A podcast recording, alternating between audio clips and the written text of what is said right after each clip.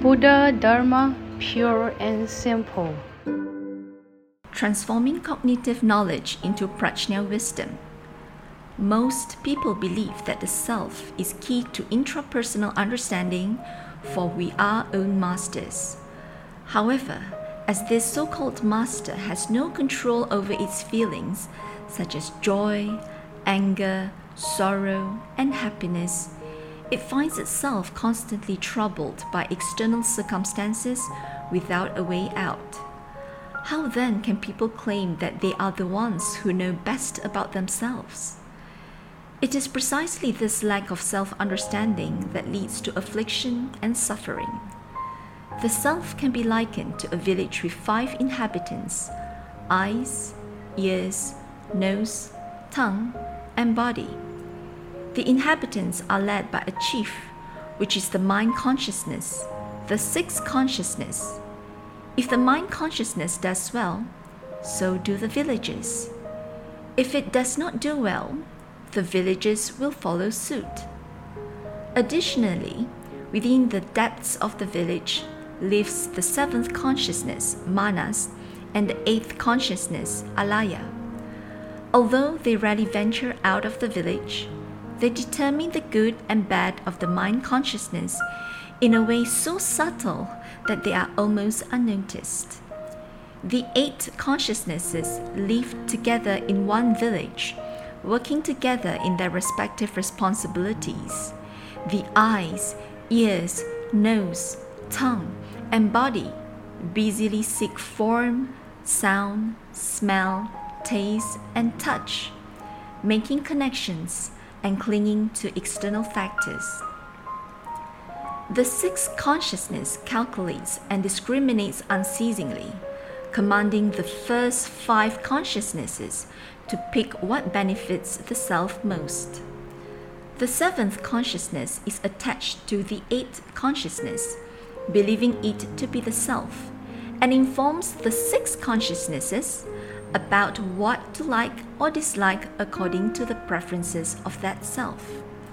The 8th consciousness is responsible for receiving all wholesome or unwholesome seeds that determine one's next rebirth.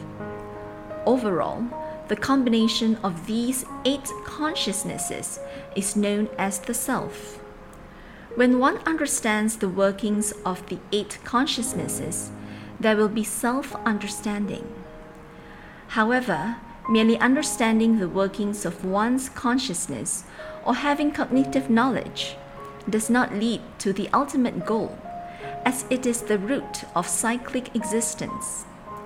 Prajna wisdom, on the other hand, refers to Buddha nature.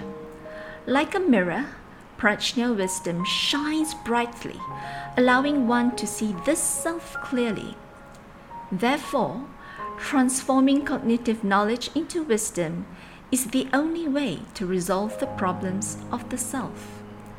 Most people do not know how to understand the workings of the 8 consciousnesses to create a better future for themselves. Instead, they misuse the 8 consciousnesses and create karma that leads to suffering. If one can be fully acquainted with the 8 consciousnesses, then cognitive knowledge can be transformed into prajna wisdom at one's will. How can cognitive knowledge acquired by the 8 consciousnesses be transformed into prajna wisdom? When looking at people, look with eyes of compassion, and the light of wisdom will emit from one's eyes. When listening, listen mindfully, skillfully, and fully to all aspects, and light will emit from one's ears. When smelling, create an ideal environment so that the nose can breathe in fresh air. This way, the nose emits light. When speaking, speak words that give others joy, and one's tongue will emit light. When the body does good deeds and serves others, one's body is emitting light. When the mind thinks wholesome thoughts of helping others, the mind is emitting light. Therefore, When the first 6 consciousnesses are all emitting light, naturally, the 7th consciousness will enhance the wholesome deeds of the 6 consciousnesses, which in turn will benefit the 8th consciousness. Once all 8 consciousnesses, the self, are benefited, it is akin to skillful spiritual genetic modification.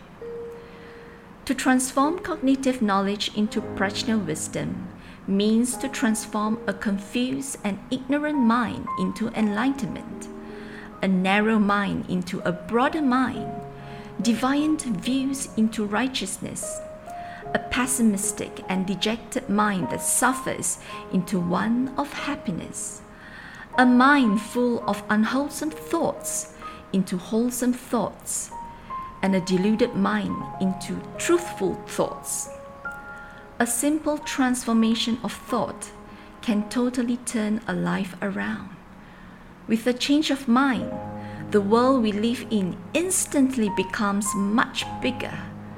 Therefore, transforming cognitive knowledge into prajna wisdom is the cultivation of thought transformation. The ability to transform thoughts is akin to having flowing water in life. It allows one to properly manage every cause and condition that comes along the way, slowly letting go of interpersonal discriminations and transcend life with prajna wisdom. Please tune in same time next week as we meet on air.